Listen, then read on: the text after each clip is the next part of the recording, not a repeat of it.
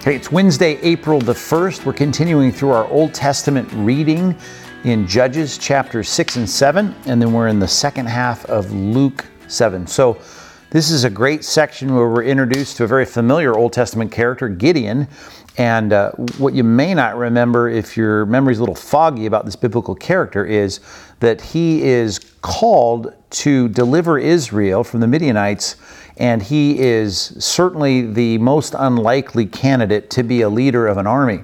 And then, of course, you remember that God pares his army down to 300 people. It was just a complete turnaround of what you would expect God to do if he's looking for a, you know, a general Patton or some kind of uh, strong military character. As a matter of fact, in verse 15, when the angel of the Lord comes to him, he says, well, how can I save Israel? And Gideon gets the answer in verse 34 of that passage. It's great. It, let me read it for you. It says in verse, uh, I said 37, 34, Judges 6, 34, but the Spirit of the Lord clothed Gideon, and he sounded the trumpet, and there was that picture of him delivering the people. But that phrase, the Spirit of the Lord clothed Gideon. Uh, he was armored up. He was ready, not because of his own strength. He was a small, uh, insignificant, even scared leader, it seemed at the outset of his life. But he trusted in the Lord, albeit imperfectly, but he was someone who could deliver in a great way because of the great God that he was going into battle with.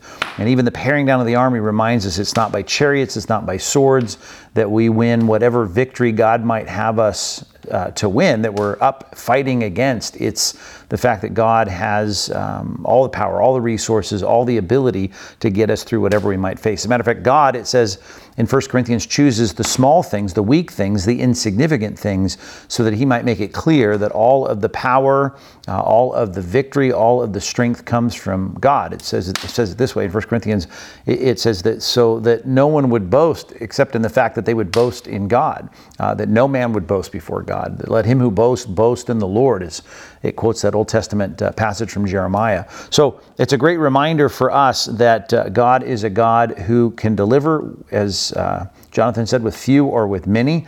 Uh, it's something that God is able to do no matter what the circumstances. So uh, we trust in something bigger than our resources, than our insurance, than our bank accounts, than our uh, education, than our intelligence. We're trusting in God, and that means we should be people of prayer. But a great story about Gideon, Judges 6 and 7. And then we get into uh, Luke chapter 8 in our daily Bible reading, which is a reminder of uh, God's ability to put the truth in the same truth in different people depending on their preparedness, and God brings out a, a, different result. In other words, the seed and the sower is the parable, where the Word of God goes out, and depending on the soil and the preparation that has been done by God in that soil, uh, the fruit is either coming, or the thorns choke it out, or the rocky soil uh, makes it unfruitful, or it's such hard, impenetrable ground that Satan himself just steals the Word away.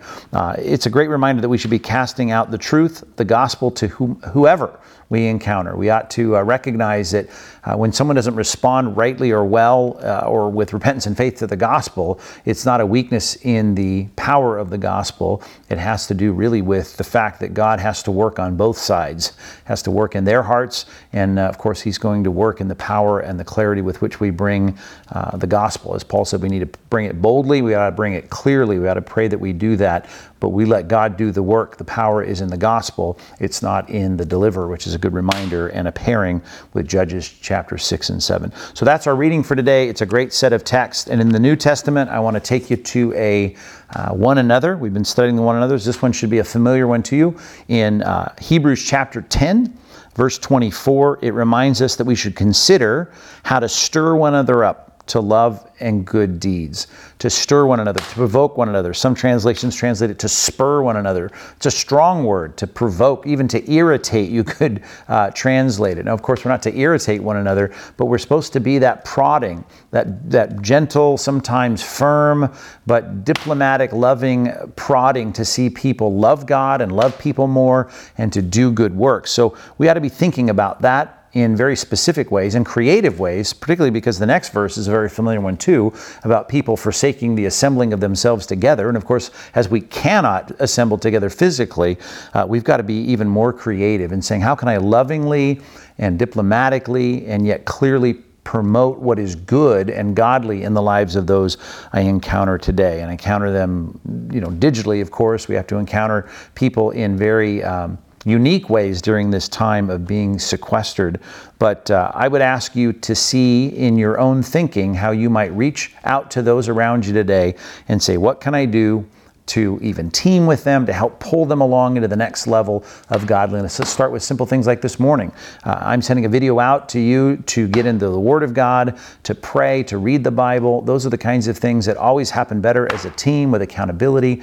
Uh, maybe you need to figure out today who you're going to reach out to to help uh, spur them on to love and good deeds, to love God, to love His Word, to love each other, and to do what is right. So there's a one another for you. We ought to consider, think hard as to how to stir one another up to love and good works.